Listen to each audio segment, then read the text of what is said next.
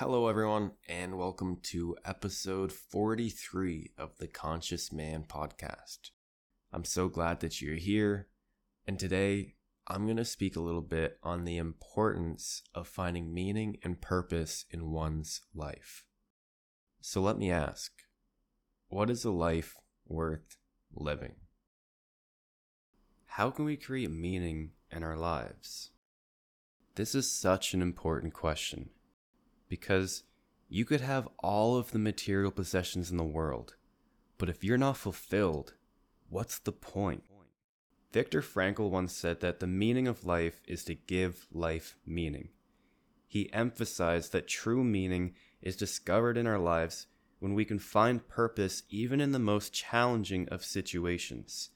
He said, Life is never made unbearable by circumstances, but only by a lack of meaning and purpose.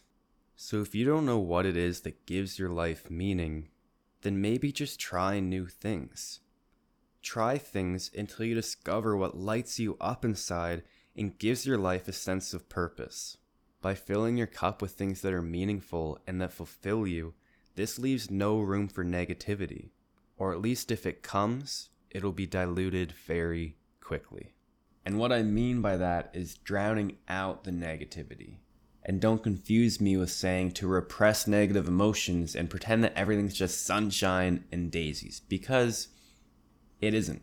But there are some things, like complaining and acting like a victim, that have no real benefit.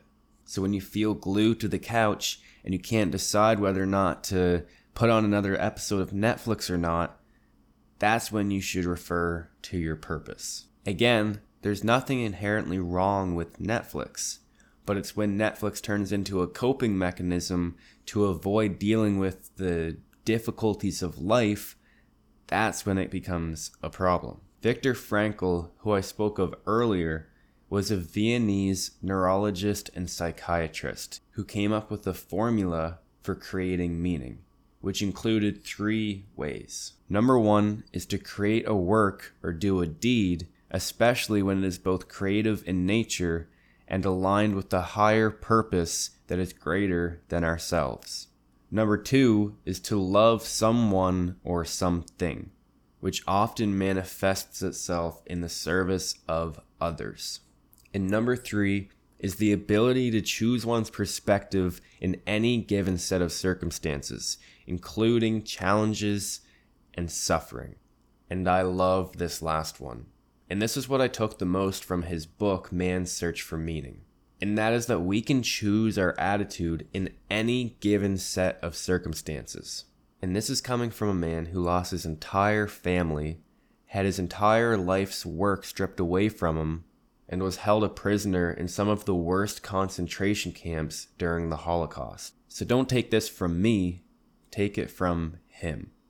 In his book, he explained what it was like living in these concentration camps. And he would describe how the people who didn't have a deep sense of meaning or purpose, whether that was in the form of an important work or a woman at home waiting for them, if people didn't have that purpose, then Viktor said that you could literally watch the souls leaving people's bodies as they just would give up, and their bodies would shrivel up and they'd be dead within a few days. Isn't that freaking bizarre? Just how that happened, like, not even that long ago. So, Viktor Frankl ended up surviving the Holocaust. His camp was liberated, and that is when he found out that his entire family was killed.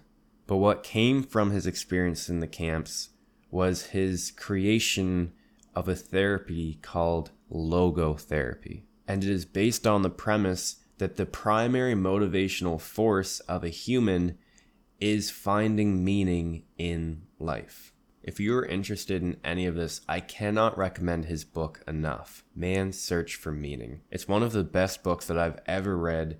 I can't even explain how much it's improved my life. So go give it a read.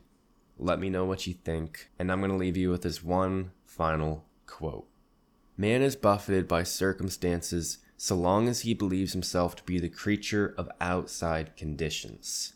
But when he realizes that he is a creative power and that he may command the hidden soil and seeds of his being out of which circumstances grow, he then becomes the rightful master of himself. James Allen. I freaking love that.